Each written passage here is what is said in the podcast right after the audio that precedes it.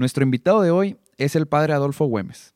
El padre Adolfo es legionario de Cristo, escritor, podcaster y conferencista internacional. Ha publicado cinco libros en los que destacan los temas de espiritualidad matrimonial y la teología del cuerpo, además de haber organizado congresos internacionales sobre este mismo tema. Sin más que agregar, te dejamos con el episodio. El podcast católico en donde no encontrarás el típico contenido de evangelización Aquí, Horacio Torres y yo, Hernando de María, tenemos conversaciones sin filtro con los testigos del Evangelio que están definiendo el rumbo de la iglesia. Laicos, sacerdotes y religiosos que se salieron de su zona de confort para hacer lo que Jesús les pedía. Esto es Testigos. Padre, muchísimas gracias por el tiempo porque sabemos que has de estar bien ocupado y tu tiempo vale oro y de verdad muchas, muchas gracias. No, hombre, pues igualmente encantado de estar con ustedes, de verdad, felicidades. Gracias, padre. Oye, pues aquí siempre nos vamos directo y más también en esta ocasión que sabemos que, el, el, tiempo, es limitado. Ajá, el tiempo es limitado. Entonces, padre, pues tienes varios libros publicados y algo que llama la atención es que has, has, venido teniendo como estudios muy especializados y se ve que, que te has orientado muy fuerte a servir a las parejas, a los matrimonios. Entonces, quisiera que arrancáramos por ahí. ¿Por qué decidiste seguir ese camino? ¿O cómo fue que descubriste que por ahí era por donde como que el Señor te va llamando, no? Pues mira, mis primeros años de ministerio sacerdotal los pasé en Chile y Argentina y fue providencial porque me tocaba hacer viajes por ahí alrededor de los dos países para ir visitando ciertos apostolados, ciertas casas. yo pertenezco a la Legión de Cristo y, acompañaba a los grupos del Reino Christi. Y en una ocasión, providencialmente, un padre estaba organizando una renovación matrimonial. Yo la verdad es que nunca había pensado en meterme directamente a ayudar en una renovación. Yo estaba en un sacerdote muy joven y pues yo estaba pensando en jóvenes, etcétera, ¿no? Y me invitó a predicar una de las meditaciones ¿no? y la misa de ese día de renovación yo dije, bueno, pues vamos a hacerlo. Si, lo necesita, con mucho gusto, aquí estoy para servir. Y lo hice, estábamos en, Buenos Aires, en Argentina, y de esas ocasiones donde sientes y te resuena el corazón y Dios te dice, por aquí, por aquí, por aquí.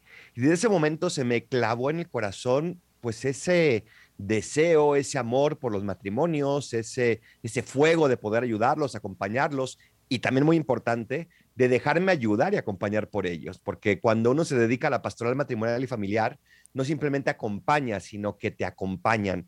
No sabes cuántas cosas he aprendido yo para mi sacerdocio de tantos matrimonios con los que he, podido convivir, a los que he podido acompañar, cuántos me han acompañado, cuántos me han sostenido, cuántos me han apoyado, etcétera, etcétera. Entonces fue, fue eso una cosa muy anecdótica y a partir de ahí pues yo cada vez que podía me acercaba a ayudar, cada vez que podía predicaba, cada vez que podía asistía a estos retiros y poco a poco en los lugares donde he estado, pues también a través de mis superiores me han ido ayudando y permitiendo dedicarme a este apostolado que en realidad me apasiona y que creo que es no simplemente el futuro, sino también el presente de la iglesia. Oye, padre, y de eso estamos hablando más o menos de por qué años. Yo me ordené sacerdote en el 2008, o sea que esto ha de haber sido finales de 2008, yo creo. Porque el, el, libro, el libro de Amate Más sale en 2018, 19. ¿El de Amar Más? Amar Más, perdón. Amar, Amar Más. Y ay, no me acuerdo exactamente la fecha, pero debe salido 2018, sí, creo sí, que ¿verdad? 2018. Por ahí. Sí. O sea, que esto viene, creo que nace de, viene de por ahí de los estudios que tomaste eh, sobre teología del cuerpo, ¿no? Pues mira, fíjate, fue curioso porque no comencé yo directamente con teología del cuerpo. Yo comencé con los matrimonios y ya con el paso del tiempo, después de cinco años de ministerio en Chile y Argentina, me destinan finalmente a México y en México llego yo y comienzo a escuchar este tema de la teología del cuerpo. Ya había escuchado yo algo, pero no, no con tal fuerza, ¿no? Comienzo a escuchar a ciertas personas que lo habían estudiado, cuánto les ha cambiado la vida, cuánto les ha ayudado, y entonces siempre en mí una inquietud más. Por supuesto, yo estudié bachillerato en teología en Roma y ahí te hablan obviamente de teología del cuerpo, de Juan Pablo II, de antropología teológica, pero no es una materia en cuanto tal la teología del cuerpo, sino que simplemente es un, un aporte más dentro de la teología. pero aquí lo comencé a escuchar de una manera como específica, ¿no?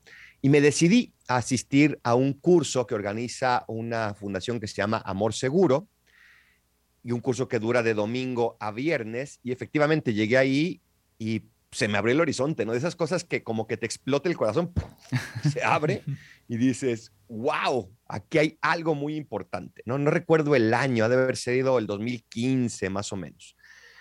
A partir de ahí, pues comienzo ya a estudiar más directamente la teología del cuerpo, comienzo a leer las catequesis de Juan Pablo II y después se me va dando la oportunidad de poder asistir ya a algunos cursos con Christopher West, que por cierto va a estar en México próximamente y después les daremos noticias para ver si nos pueden acompañar. Pero Christopher West es uno de los grandes expertos de la teología del cuerpo, es quien lo ha popularizado. Entonces, el poder asistir con él también fue como si yo ya creía que esto había explotado, ya con él fue como, vamos, la bomba atómica, ¿no? De darme cuenta de que había algo para mí, ¿eh? Ojo, porque cuando uno ve la teología del cuerpo, uno está diciendo a veces cuando uno está en apostolado y eso, a ver qué, a ver cómo le hago para transmitir esto a los jóvenes, a los matrimonios, a no sé quién. No, no, espérate, espérate, espérate. La teología, la teología del cuerpo es para ti en primer lugar. Y una vez conocida, una vez vivida, una vez amada, ya se puede transmitir pero no es una herramienta, sino que es un mensaje de Dios para ti. Es un mensaje que te, que te tiene reservado para ti. Y por eso fue, fue muy hermoso el poder descubrir también esto de la mano de Christopher y poder después intentar transmitirlo a través de pláticas, de retiros, de congresos y de estos últimos libros que he podido escribir. Ahorita quisiera que nos metiéramos un poquito más a, más a fondo sobre la teología del cuerpo, sobre todo a lo mejor para los que nos están escuchando, ¿no? Y que, Correcto. que dicen, oye, y a lo mejor es de las primeras veces que lo escucho o lo he escuchado, pero como que no me, no me he metido más. Pero yo creo que ahorita, ahorita tocamos un poquito más ese tema, ¿no? Sí, correcto. Sí, cómo no. Padre, por ejemplo, usted ya, pues obviamente tiene un camino recorrido muy importante, ¿no? Pero alguien que está discerniendo este camino de tipo de apostolados, ¿Cómo identificar esas necesidades en la sociedad o dentro de nuestra misma iglesia? Pues, a ver, lo primero es tener una dirección espiritual. O sea, si quieres tener un apostolado comprometido, tienes que ir acompañado. Entonces, busca un director espiritual que te pueda ir guiando, que te pueda ir ayudando a discernir y a tú elegir, ¿eh? porque ojo, un director espiritual no es quien te dice, tienes que hacer esto. A mí nadie me dijo, tienes que meterte con matrimonios, tienes que escribir sobre teología del cuerpo. No, pero sí me va acompañando y me ayuda a ir precisamente discerniendo esos signos de Dios, ¿no? A ver, me pasó esto, siento esto, experimento esta inquietud, esta emoción, esta luz. Entonces, busco un director espiritual.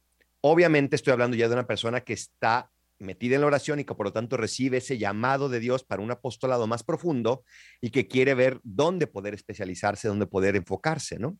Correcto. Y el director espiritual te va a ir ayudando a discernir también los signos de los tiempos, es decir, todo eso que está pasando en el mundo y que tú dices, aquí hay una necesidad que tal vez Dios me está llamando a ser instrumento para que la llene en, una cierta, en un cierto sentido, ¿no? Entonces, dirección espiritual, oración y luego, pues prueba y error también, ¿no? Claro. O sea, métete al apostolado que sientes que Dios te está llamando y si sientes que no es por ahí, te abre otro, otro campo, no pasa nada. Hay muchísima mies, como dice, la mies es mucha y los obreros pocos, dice el Señor, ¿verdad? Pero dedícate a sembrar, no te esperes a tenerlo todo claro. Y así poco a poco Dios se va aclarando, entonces ya ahí te vuelcas completamente. Descubrir si es, es, es realmente, ¿no? El llamado, el llamado de Dios. Claro, claro. Y obviamente eso se hace de, de la mano de, del director espiritual y experimentando la paz que sientes en tu corazón cuando haces algo que Dios te está pidiendo. Esa paz profunda, que no es la ausencia de problemas, ¿eh? Claro. Porque la vida está Sí. llena de problemas y no por estar con un director espiritual no voy a tener problemas, y no por estar cumpliendo la voluntad de Dios no voy a tener problemas, pero voy a darle un sentido a los problemas, de tal manera que no se vuelvan frustraciones, sino escalones que me van llevando a esa plenitud a la que Dios me llama. Oye, padre, y ahorita que mencionas lo del director espiritual, siempre que tengo oportunidad, igual, siempre menciono mucho la importancia de los directores espirituales. Pero una pregunta que me regresan siempre muy seguido es, ¿y cómo escojo un director espiritual? Entonces me gustaría, me gustaría hacerte la pregunta y que tú nos, las nos puedas orientar desde una perspectiva de tú a lo mejor como pastor, pero también de como Ajá. alguien que también tiene su direc- dirección espiritual, ¿no? A ver, lo primero es pídeselo a Dios. Un buen director espiritual es es un don de Dios. No, me, me encanta el libro El diario de Sor Faustina Kowalska, y ella como relata que está pidiéndoselo, pidiéndoselo, pidiéndoselo, pidiéndoselo, y cuando lo encuentra es como ese, esa paz y esa certeza, ¿no? Entonces, pídeselo a Dios. Segundo, mantén el corazón abierto, mantén la vista abierta, porque a lo mejor ya lo conoces a tu director espiritual. A lo mejor ya está ahí, ¿no? No, no, no te quedes con esquemas, porque un director espiritual, por ejemplo, no tiene que ser un sacerdote. Puede ser un religioso, un consagrado, puede ser una religiosa, una consagrada, pero también hay laicos preparados preparados, no cualquier laico, pero laicos preparados para este ministerio. Entonces, pídele a Dios eso, mantén el corazón abierto. Normalmente el director espiritual lo vas a encontrar yendo a un grupo parroquial, participando en un movimiento, en algún apostolado, o sea, no es que de repente te va a llegar y a caer del cielo y así, hola, un WhatsApp, no, soy el que te mandó director espiritual. No, obviamente. Tienes que ir a buscarlo donde normalmente están ese tipo de personas, ¿no? Y lo normal es parroquias, apostolados, movimientos, grupos eclesiales, ¿no? Cuando sientas como un, un clic, pídele hablar. Pero no le pidas todavía ser director espiritual. Pídele simplemente hablar para unos consejos. Y repito unas dos o tres veces y ya si en oración sientes que ese es quien tiene que ser, ya le pides formalmente si puede ser tu director espiritual y comienzas, ¿no? Otra manera es yéndote a confesar si, si vas a ser un sacerdote. En la confesión a veces uno hace como ese, ese link, ¿no? Y dices, oye, este padre como que me habló al corazón tal vez no en la confesión, sobre todo cuando es una confesión en, una misa o en una parroquia donde hay una fila enorme, no le pidas ahí todos los consejos, ¿no? Ahí más bien dile, oiga padre, ¿puedo tener una cita después con, con usted para poder hablar más profundamente? Y el padre te va a decir, sí, ve con la secretaria de la parroquia o aquí está mi número y la hacemos. ya pides una cita y ya otra vez. Si te late, le vuelves a pedir otra y así poco a poco hasta que ya sientas que Dios te está pidiendo eso. Muchas gracias. Yo espero que esto dé, mucha luz porque sí es una pregunta muy frecuente, sobre todo. Claro. Sobre todo en los jóvenes, ¿sabes, padre? Eh, que están buscando profundizar como más en su vida espiritual. Cuando se enteran de que existen los directores espirituales, dicen, ok, pero ¿cómo, cómo, con qué se come, no? como que, ¿cómo le hago para tener. Mira, es, es como un símil, ¿no? A ver, si yo aprendo a tocar guitarra a través de YouTube, pues sí, a lo mejor voy a tocar unas canciones más o menos bien. Pero si no voy con un maestro, me voy a quedar a nivel YouTube, ¿verdad? Y no a nivel, a nivel profesional. Entonces, claro, yo puedo aprender en YouTube la vida espiritual, puedo escuchar podcasts, puedo eh, ir a conferencias, puedo leer libros, pero ya llega un momento donde ya dices, ok, ya estoy en un momento de mi vida espiritual donde necesito un poco más. Entonces necesito un director espiritual que me acompañe en este camino para profundizar en mi vida de oración, en mi compromiso en el apostolado, en mi santidad diaria, en mi relación con los demás, conmigo, con Dios, etcétera. Sí, por eso cuando se va a escuchar feo, pero cuando alguien me dice, Ay, es que hay que ser santos, estoy buscando la santidad, pero es alguien que no tiene una frecuencia con un director espiritual, yo sí digo que, y, mm, pues como que falta a lo mejor por ahí un check, ¿no? Falta algo por ahí. Bueno, padre, vamos vamos hacia otro tema y nos vamos a regresar un poquito con lo que, con lo que empezamos, porque a mí me llama la atención que estás, estás tú trabajando muy fuerte con, con los matrimonios. Está el padre Espinosa, por ejemplo, también, ¿no? Que también bastante conocido con estos temas. Eh, unos amigos también, este, Lini Fede Carranza, que también están empezando a trabajar con la parte, pero de los novios. Eh, mi esposa y yo también este, tenemos un podcast y toda una iniciativa para trabajar con los novios, para preparar, que se preparen para el matrimonio, ¿no? Y han, estado como surgiendo bastantes, vamos a decir, como iniciativas de gente que está preocupándose porque pareciera ser que la vida matrimonial está en crisis, ¿no? O sea, pareciera ser que la vida matrimonial está en crisis, con una tasa de divorcios del 89% como del 2009 o del 2000, sí, del 2009 al 2019, creo era más o menos la, la estadística del INEGI, en los primeros cinco años de matrimonio. Entonces, suena que hay mucho trabajo por hacer, ¿no? Pero también creo que esta, como esta carrera que estamos queriendo aventarnos ahorita, este es como sprint, fue porque descuidamos algo, ¿no? En, posiblemente en años anteriores. Entonces la pregunta va hacia, padre, ¿en qué crees que como iglesia hemos fallado al, acompañar a los matrimonios y así más puntual, ¿cuáles pudieran ser tres tips o tres consejos que nos pudieras dar para mejorar ese acompañamiento? Vamos a suponer que ahorita tú que estás bien especializado en este tema y que has estado con muchos matrimonios y todo, ¿qué consejo a lo mejor se va a escuchar muy atrevido, pero pudiéramos darle a, pues sí, a, un pastor, ¿no? A, tal cual, a lo mejor al, al, arzobispo, a lo mejor a los obispos o incluso a los párrocos, ¿no? A los mismos párrocos de parroquias que de repente yo creo se sienten pues, ¿cómo se puede decir? Inhabilitados o, con, no con la experiencia para poder acompañar a los matrimonios. ¿Qué nos pudieras compartir por esa parte, padre? A ver, bueno, en primer lugar, yo no me considero un experto. Bueno. Y todo lo que yo quiero darles es, es desde una opinión muy humilde, muy sencilla y de un hermano, ¿no? Más que de un experto que les habla y les enseña, ¿no?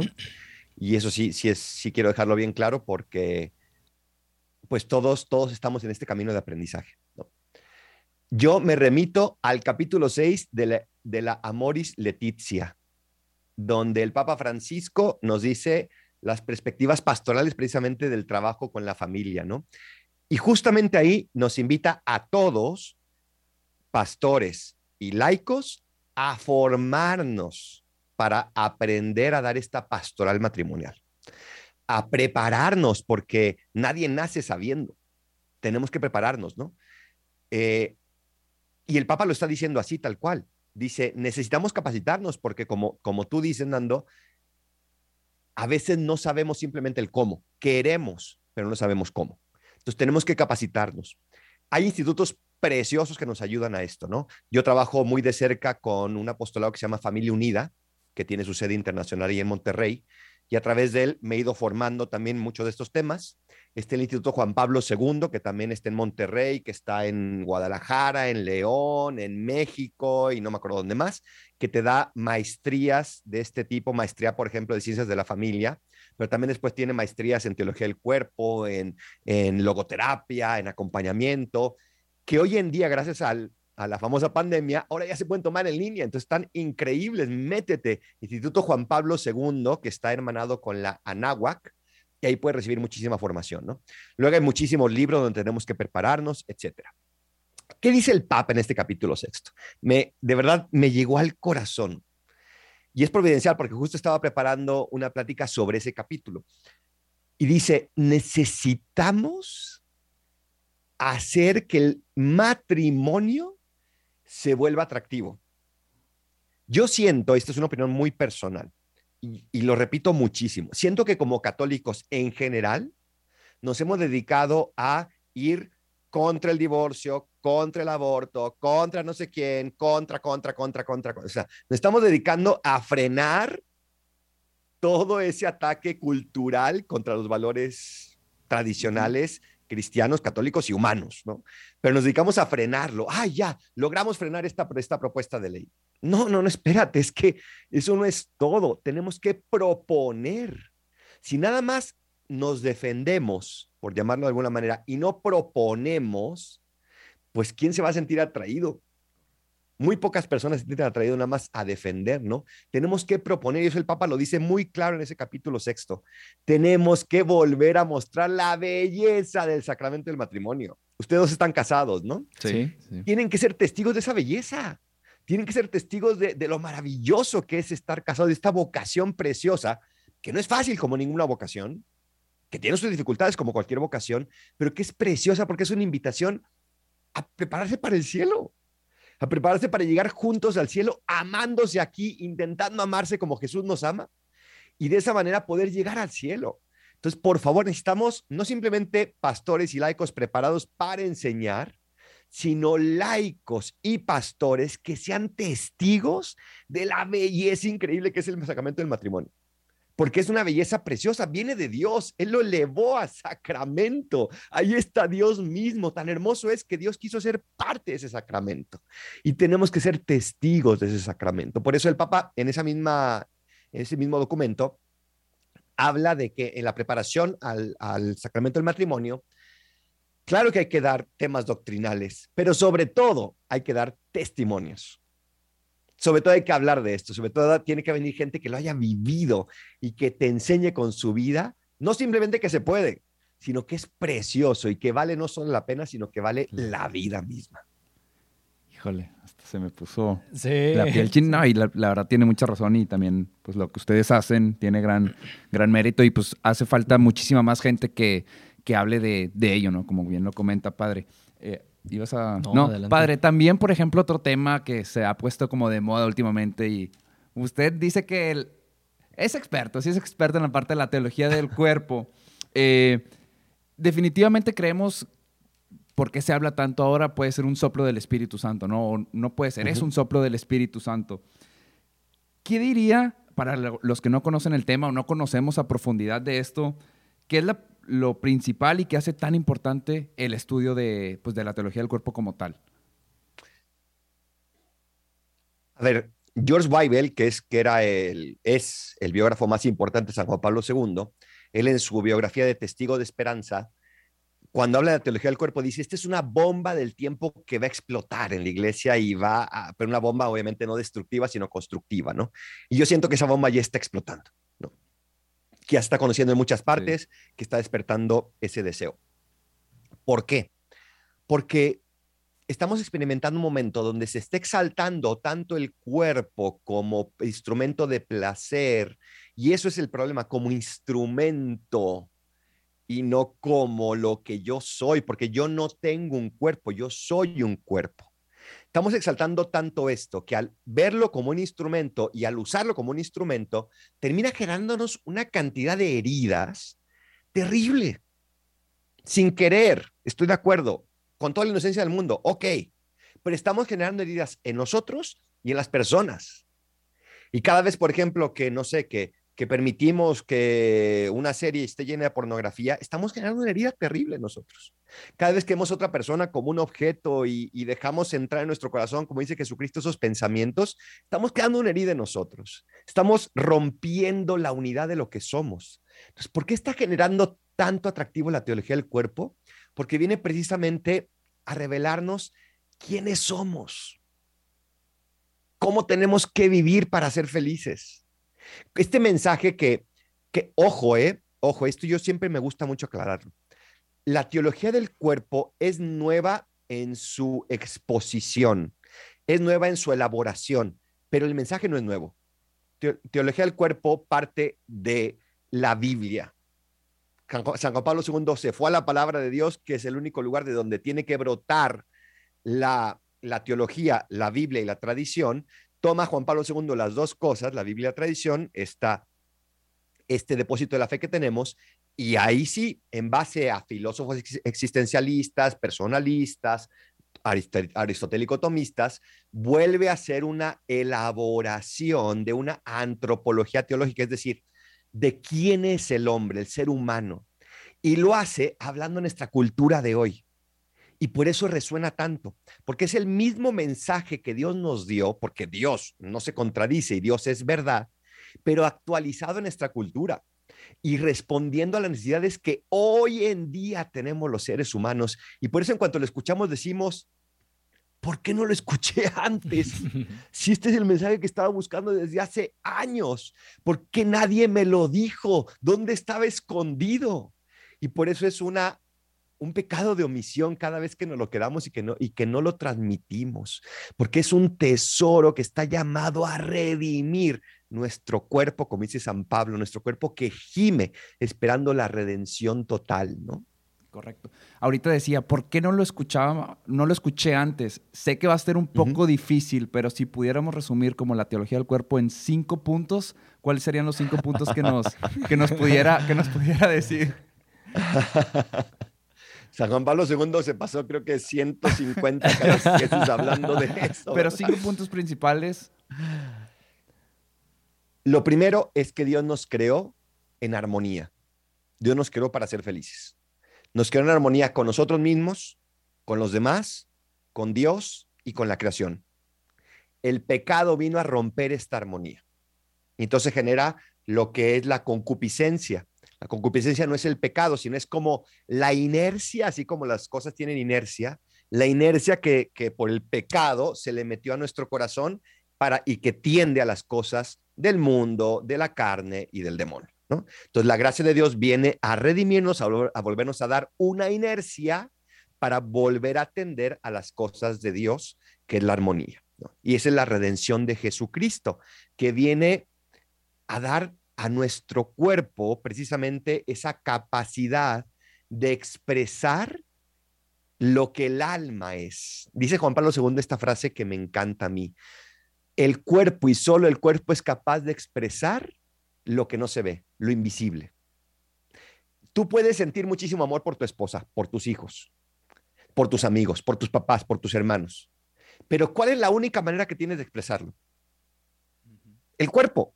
No hay otra manera más que el cuerpo. O sea, yo puedo sentir que lo amo, que los amo, pero si no se lo digo, si no lo abrazo, si no estoy presente cuando me pides, si no estoy con mi oído escuchando, no hay manera. Y todo eso se hace a través del cuerpo. Entonces, Juan Pablo II nos dice, si quieres expresar lo que llevas dentro, es a través del cuerpo.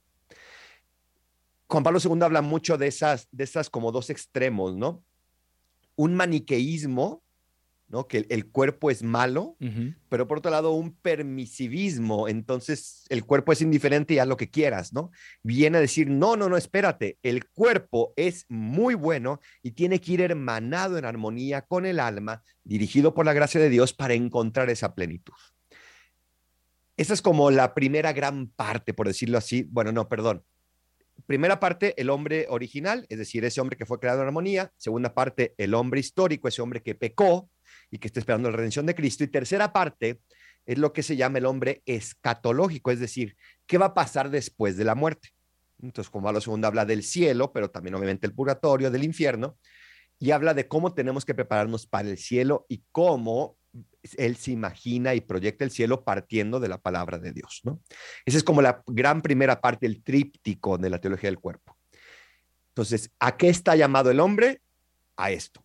Segunda parte, cómo lo vive el hombre. Y entonces ya el Papa es donde habla muy profundamente sobre el matrimonio, cómo en el matrimonio se logra esto, cómo e incluso el acto matrimonial, el acto de intimidad matrimonial es un signo de la comunión del cielo, no es el cielo, pero es un signo de la comunión del cielo, es un sacramento de la comunión del cielo, y cómo los esposos están llamados a vivir ese sacramento, ese signo aquí en la tierra. Pero después también habla sobre los consagrados nosotros, los religiosos, los que se entregan plenamente a Dios, ¿no? Y él habla de que ellos ya no están en el signo, sino que ya quieren vivir la plenitud, la realidad del cielo aquí, donde como dice Jesucristo, en el cielo ya no habrá necesidad de que haya marido y mujer, ¿no? Entonces ya los consagrados están intentando vivir ese cielo aquí, adelantándolo y siendo también signo de testimonio de ese cielo. Y finalmente el Papa habla de esa defensa y de esa promoción de la vida y hace una reflexión muy profunda del humane vitae. Eso es en pastillitas lo que el Papa dice súper profundamente, existencialmente y que va a transformar tu vida si, lo, si te dejas transformar. Muchas gracias, padre. Pues no fueron así tal cual cinco puntos, pero, te aventaste a, como dijiste tú, pastillitas, ¿no? Para que Ahora sí que como que para crear la curiosidad en aquellos que quieran realmente profundizar más en este tema, ¿no? Que yo creo que sí es algo que, que si se está poniendo, entre comillas, tan de moda, es por algo. hay, que, hay que prestarle atención. Y yo te diría a que esté escuchando, si sientes en tu corazón un fuego al escuchar esto, hazle caso y déjalo que encienda. Busca, busca dónde, por favor.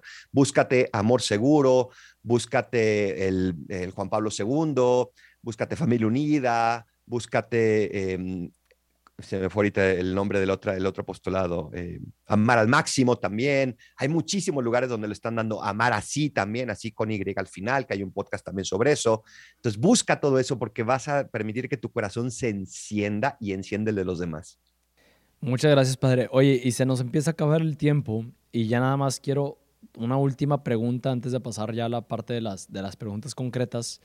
Y es, pues padre, estás, estás muy activo en redes, ¿no? Estás muy activo en redes y el, eh, estarnos preparando para la entrevista, viendo tus contenidos y demás, pues llama mucho la atención que pues, realmente, o sea, se ve que te lo tomas en serio. No es como, hay algunos videitos de vez en cuando, no. O sea, realmente estás, eh, es un apostolado realmente.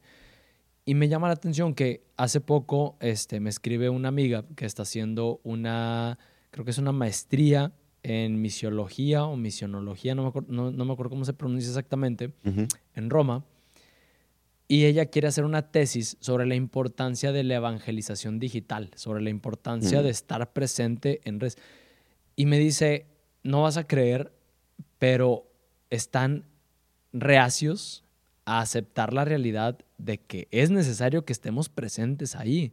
Entonces, Padre, desde tu perspectiva, desde lo que has vivido, testimonios que te han llegado, yo siento que seguimos un poco atrasados en este tema, pero ¿qué pudiéramos aquí compartirle a la gente que a lo mejor dice, es que como que quiero empezar, como que siento que Dios me llama, pero no me termina de convencer porque esto como que de redes, no, los católicos tenemos que estar solo afuera. A ver, yo pienso que es una combinación de los dos porque ya estamos en un mundo que la digitalización es una realidad ya. Entonces, ¿qué pudieras compartirnos desde tu perspectiva que nos pueda alentar a como iglesia aventarnos ¿no? hacia adentro? A ver, esto es, es una cosa que no es ni mía, ni de ustedes, ni de los padres de ahorita, ¿no? Sino que desde hace mucho tiempo el magisterio lo está promoviendo, ¿no? Y de hecho el magisterio del, de los papas, si, mal no recuerdo, fue el Papa Benedicto el primero que lo usó, habló del sexto continente, ¿no? que es el, el, continente digital. Y así como en aquel entonces iban misioneros a ese nuevo continente que habían descubierto, pues aquí tenemos que entrar como misioneros este sexto continente que se ha descubierto ahora, porque allí está potencialmente todo el mundo, o sea, millones de personas. Yo siempre me pregunto, ¿qué hubiera hecho San Pablo si hubiera tenido un teléfono en su mano? Si hubiera podido grabarse en video, ¿no? ¿Qué hubiera hecho? ¿Cómo se hubiera compartido? ¿Cómo lo hubiera aprovechado? No podemos perder esa oportunidad. No podemos dejar que este continente digital sea simplemente un campo para que se siembren ideas erróneas, mensajes superficiales, es pura diversión y, pachanga. No, o sea, también está bien la diversión y, y el esparcimiento, etcétera, y está bueno, no pasa nada, ¿no? Pero no podemos permitir que solo sea eso. Tenemos que sembrar. Y aquí viene lo segundo que quiero decirles yo personalmente no me siento llamado a trabajar exclusivamente en las redes, ¿no? Pero sí me siento muy llamado a trabajar en las redes. Porque como dices, o sea, tenemos que estar en el continente digital, tenemos que estar aquí, pero después tenemos que llegar al trato personal. Entonces yo quiero ser muy realista con, con mi apostolado en redes. Yo no voy a convertir a nadie a través de las redes yo no voy a lograr el compromiso de alguien, un apostolado o, la vocación de alguien a través de las redes. No, no va por ahí. Yo a qué me dedico? A sembrar. Las redes son para sembrar, sembrar, sembrar, sembrar, sembrar. Así como se está sembrando mucho la mentira, pues siembra la verdad. Siembra, siembra, siembra, siembra, siembra, siembra. O sea, como Jesucristo le habló a cinco mil hombres sin contar mujeres y niños, ¿no? Sembró, sembró, sembró, sembró. Pero él no cosechó ahí sino que tal vez después sus apóstoles o los discípulos de sus apóstoles ya fueron hablando con esas personas y fueron logrando ese compromiso personal. Jesucristo nos enseñó que el cristianismo tiene que ser de persona a persona. O sea, que ahí es donde se logra ya la profundidad, con donde se logra ya el compromiso verdadero, donde se logra la comunidad. Entonces, sí tenemos que estar presentes en las redes, es no es necesario, es, es que es indispensable y urgente.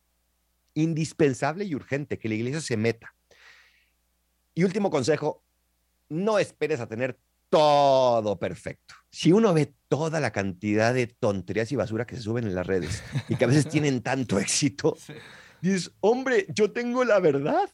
Yo tengo a Jesucristo, ¿por qué no me lanzo? No esperes a tener la cámara, la manera, el discurso, la expresión. Esto se va aprendiendo y se va mejorando con el tiempo. Lánzate, lánzate nada más y siembra siembra, siembra. Y poco a poco ve buscando el profesionalismo, porque nos urge una iglesia profesional en esto también. Nos urge. Pero lo que más urge es una iglesia que comience ya a meterse al rincón de las patadas, ¿no? A salir a esas periferias existenciales que nos invita el Papa Juan Pablo II. Y esas periferias están en muchos lugares, pero también en las redes sociales. Padre, diste en el clavo, que es un tema que bien seguido abordamos aquí. Mucha gente de la, que, de la que escucha por aquí el podcast sabe que, bueno, una es gente que está buscando, pues es gente que está en grupos apostolados y demás, incluso emprendedores, pero también esa gente que hay veces tiene miedo, ¿no? De esto que mencionas. Es que, ay, ¿y, cómo le hago? Y no, es, aviéntate. Si sientes que el Señor, como, como dijiste hace ratito, si el fuego te, te, te está quemando por dentro, aviéntate, ¿no? Y poco a poco velo profesionalizando, porque de que se tiene que profesionalizar, lo tenemos que profesionalizar, porque como eh, lo hemos dicho aquí otras veces, ¿no? Así como el santo cura de Ars procuraba lo mejor para el Señor en sus parroquias y todo, pues así también, si vas a hacer un apostolado digital, pues procura lo mejor, ¿no? Por ejemplo, ahorita los que están viendo en YouTube pues, están viendo al padre con un buen micrófono, con sus luces, un fondo, increíble, la verdad. increíble, la mater por ahí a su derecha. pues padre, vamos a, la parte de las preguntas porque se nos empieza a acabar el tiempo. la dinámica, padre, es tenemos preguntas que se las hacemos a todos nuestros invitados y tenemos aquí unas tarjetitas. Si estuvieras aquí presente, te las daríamos, tú sacas una, la respondes y nos arrancamos con, con, el resto. Como no estás aquí, yo voy a hacer la de tu mano. Este, te quedo muy a media, sorry. No, no, no están crismadas. Este, Mano santa, espero. voy a sacar una, te la leo, la respondes y de ahí nos arrancamos con el resto de las preguntas. ¿Vale? Venga. Va. ¿Cuál es, ¿Cuál es tu pasaje favorito del Evangelio? Yo creo que la parábola del hijo pródigo. Pero, como dice Henry Nowen, no es la parábola del hijo pródigo, sino del Padre misericordioso, ¿no? Porque a veces nos creemos mucho hijo pródigo, pero poco hijo mayor, ¿no? Que sí, yo estoy aquí, no me llenas, si no me haces, si no me cumples, si no me dices, si no me das, ¿no? Entonces, sí, a veces me siento hijo pródigo, pero a veces hijo mayor. La mayor parte de las veces hijo mayor, donde es un hijo malagradecido de todo lo que ya de por sí le da el padre, ¿no? Pero esa parábola me apasiona, me encanta. Increíble. Padre, ¿cuál es el mejor consejo de vida que te han dado? Que me entregue sin, sin medir lo que esa entrega conlleva. No sé si me explico. O sea, somos, somos seres humanos normales y y necesitamos sentir y experimentar que lo que hacemos está dando fruto, ¿no? Pero no está ahí, o sea, no está ahí la esencia. Tú entrégate y deja que Dios haga las obras. Entonces, esa frase tan hermosa que se le atribuye a muchos santos, tú haz todo como si todo dependiera de ti y vive en paz porque todo depende de Dios. Entonces, entrégate al 100%, echa toda la carne en el asador, ustedes que están allá en Monterrey. Entendimos muy bien esa referencia. Padre, ahora el peor consejo, pero espiritual que le han dado, que le dieron a lo mejor en algún momento? Que le eche ganas. es decir, obviamente es un consejo que no me lo dieron en mala onda, pero que yo en mi juventud malinterpreté. ¿no? Y creo que nos puede pasar a todos. El pensar que la vida espiritual depende de ti y no depende de Dios. Entonces puede sonar contrario a lo que les dije antes, ¿no? Da todo, pero está tranquilo. Y no es, no es contrario. El problema es cuando nos quedamos en que yo di todo y esto tiene que funcionar. ¿No? Yo ya me levanté todos los días a las 5 de la mañana, yo ya hice ayuno, yo ya leí la Biblia, yo ya estudié teología, yo ya, ya, ya, ya. ¿Dónde está la presencia de Dios? O sea, ¿por qué no me responde? ¿Por qué no lo siento? No, no, espérate. Eso es lo que a ti te toca, pero Dios es quien obra. Entonces, me di cuenta después de muchos años y de la crisis también que pasamos nosotros como legionarios de Cristo, que lo esencial y la madurez de la vida cristiana no está en el esfuerzo que yo pongo, que hay que ponerlo, ¿eh? obviamente. Está en simplemente, o, que el fruto de nuestro esfuerzo no es en lograr ser virtuosos o hacer o actuar de una cierta manera, sino en el quitar los obstáculos, así como una presa que, es, que tiene una cortina, quitar la cortina de la presa para que esa gracia inmensa de Dios, ¡pum!, se derrame en ti. Entonces llega un momento donde ya asumes tus debilidades, tus defectos, tus pecados, no haces las paces con ellos, pero los asumes como una oportunidad de volver a abrirle la puerta a Dios y decirle, Señor, mira yo lo fatal que soy, la vuelvo a abrir para que tu gracia venga y me inunde. Padre, hace ratito ya nos había mencionado algunos, pero algo de la iglesia que quisiera cambiar. Empezando por usted, como, como decía la Madre Teresa de Calcuta. Claro, claro, por supuesto. Pues yo creo que eso, o sea, el dejarnos llevar por Dios y no nuestros esquemas. A veces humanizamos tanto la iglesia Ándale. A veces la, la, com- la podemos convertir también en una especie de empresa, incluso dentro de la iglesia, en empresitas, ¿no? Entonces, la parroquia que compite con otra parroquia y el movimiento que compite con el otro movimiento y el movimiento que compite con la parroquia y, el- y dentro del movimiento el cristiano que com- compite con el otro y mi apostolado es mejor y el mío no sé qué. Y, híjole, de verdad ser, pues ser hijos de ese Padre misericordioso, ¿no? Nada más. Somos parte de la misma familia y estamos creciendo juntos y entregando juntos y ojalá, y como bien dijiste, yo primero, tenga la humildad de poder reconocer en el otro ese aporte inmenso que hace, ¿no? Cada uno, cada uno, aunque humanamente pueda parecer que, que es competencia Sí, o que no hace nada, competencia, Correcto. y de ninguna manera, ¿no? Pues si trabajamos para el mismo jefe. Es correcto. Exacto. Somos de los mismos. Sí, y, Efectivamente. y, y ojo aquí los que nos están escuchando, bueno, oído aquí los que nos están escuchando. O sea, este es el, creo que el episodio número 40 que grabamos más o menos. Y Es- Padre, eh, con esta respuesta que dices, yo creo que es fácil como la décima vez que alguien menciona eso. o sea, del daño que nos hace la competencia dentro de la, de la iglesia, entre apostolados, entre... Incluso una vez alguien que, que nos respondió esto le decía, yo en mi inocencia, eh, cuando tenía 20, este, recién convertido, me acuerdo que haber escuchado, ¿no? Entre congregaciones religiosas que había competencia y yo, claro que no, uno está con, con, con, con esa inocencia, ¿no? De recién convertido y todo es bonito y bello y no te das cuenta todavía de, pues, de, de la realidad de carne de la que está hecha la iglesia. Y cuando te empiezas a dar cuenta y dices, caray, qué, qué cosa que compitamos entre nosotros, como dice el padre, y son mismo jefe, ¿no? Es el mismo jefe, ¿y por qué estamos compitiendo? Pero definitivamente algo que tenemos que, que cambiar. Totalmente. Padre, eh, ¿algún libro que haya marcado un antes y un después en tu vida espiritual? El regreso del hijo pródigo, de que les comenté de Henry Nowen, es extraordinario. Hay un libro que no es, no es propiamente religioso.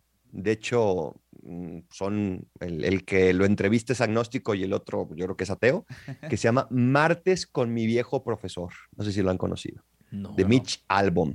Martes con mi viejo profesor. En inglés se llama Tuesdays with Maury. Y es un libro que de un, un, un caso real de un reportero de televisión muy exitoso, pero que entra en una crisis existencial y se encuentra con este profesor de su universidad antiguo que está en una enfermedad que se llama esclerosis lateral amiotrófica. Entonces vuelve a visitarlo y tiene estas conversaciones existenciales que toca el corazón y la fibra del ser humano y ese me ayudó muchísimo, la verdad también. Mm, Los de Jack Phillips son buenísimos también, sobre todo me ha ayudado mucho el de La paz interior. Es un libro que, que la verdad me, me ha transformado. Obviamente La imitación de Cristo, pues es un libro clásico espiritual que todo mundo tendríamos que leer y que, que tendríamos que orar a través de ellos. Y por supuesto la, la palabra de Dios, ¿no? Eh, ¿Alguna película, serie o documental que todos deberían de ver? Ándale, pues. me encanta el cine y las películas, ¿no? Depende de lo que quieran, ¿no? Depende de lo que quieran. Eh, Ahora sí que la pregunta es a gusto personal. A gusto padre. personal, sí, sí, sí.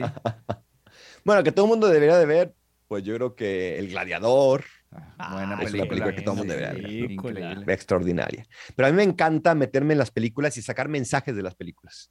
Y me encanta aplicarlo porque la labor del artista, si es un artista de verdad, es transmitirte una verdad. La labor del artista es, es eh, el artista es quien, quien logra entender el corazón de la cultura y por lo tanto te transmite la cultura. Entonces, por eso me encanta estar en las películas y buscando como esos, esos mensajes. Por ejemplo, hace poquito vi la de Free Guy, no sé si la han visto No. No. uno puede decir, esta película no tiene nada que ver. Y es supuestamente un, un, un personaje de un videojuego y que se va dando cuenta que es un personaje de un videojuego. Y que lo están jugando, que en verdad él no, es, él no es libre. Hay un anhelo de cielo ahí, hay un anhelo de comunión, de libertad, de amor, de perdón, de redención, de, de no el consumismo impresionante. Entonces, cuando uno se pone los lentes, por decirlo así, de la fe, los lentes de la cultura, comienza a descubrir estos mensajes en esas películas. Entonces, yo les recomiendo que, que se los pongan cada vez que ven alguna película o alguna serie. Claro que sí. Eh, ¿La lección más memorable que te hayan dejado tus padres?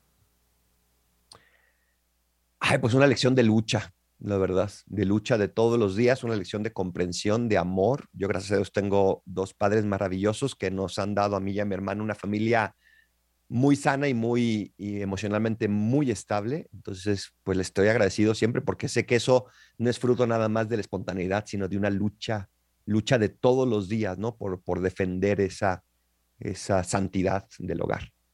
Perfecto. Pues muchísimas gracias, padre, nuevamente por darnos estos minutos antes de pasar este, pues a la última pregunta. Algo más que quisiera compartir con la audiencia, compártanos sus redes, algo que nos quiera dejar ya para, para ir cerrando. Los libros, padre, ¿en dónde los, los libros, encontramos sus libros, correcto.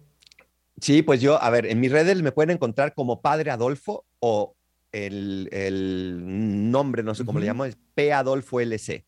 Pero Padre Adolfo, normalmente ahí voy a salir yo, ¿no? Mis libros están en Amazon, todos ahí, o si están interesados, si están en México, pueden mandar un mensaje a librospadolfo.gmail.com librospadolfo.gmail.com o métete a mi página web que es padreadolfo.com y ahí están mis redes y ahí están también una, una página que se llama libros y ahí viene el correo y, o incluso los links a Amazon si los quieren conseguir. Un último consejo es, estamos en una crisis de liderazgo mundial. Estamos en una crisis de desconfianza mundial necesitamos apóstoles, necesitamos gente comprometida, necesitamos gente que, que se dedique a hacer que este mundo sea lo mejor del mundo, lo mejor de la historia. No te fijes en todo lo malo, fíjate en lo bueno, construye a través de ahí, pero necesitamos apóstoles, líderes cristianos que sigan transmitiendo este mensaje de amor, de felicidad, de redención. El mundo está urgido de este mensaje y si tú sientes esa invitación, dile que sea Jesucristo y lanza las redes en su nombre. Perfecto. Vamos a pasar a la última pregunta y no nos pregunte por qué, pero Jesús se pone frente a usted y le va a borrar, le va a borrar la memoria. Eh, y le va a decir, o le pregunta, que se quede con tres aprendizajes con los que no podría, este, más bien con los que quisiera siempre, siempre recordar. ¿Cuáles serían esos tres aprendizajes? Ama a Dios por encima de todo, al prójimo como uno mismo, perdona, no vivas anclado al pasado, perdona y dedícate a ser un sembrador de esperanza. Con eso me quedaría. Pues muchas gracias por eh, escucharnos el día de hoy. Recuerda, si nos estás escuchando por ahí en Spotify, ayúdanos con tu follow, con tus comentarios, con las cinco estrellas. Comparte a alguien que sepas que le vaya a llegar este mensaje. Y si nos estás viendo por ahí también en YouTube, al botón de suscribir, ayúdanos ahí con algún comentario, qué fue lo que más te gustó del episodio. También ahí el like y compartir siempre nos ayuda. Y no se olviden también de nuestro newsletter testigos.mx, entras y en la parte de abajo nos puedes dejar por ahí tu nombre, tu correo y de manera mensual te vamos a llegar tips, herramientas para que sigas creciendo en tu vida profesional, en tu vida personal y en tu vida espiritual. Adiós.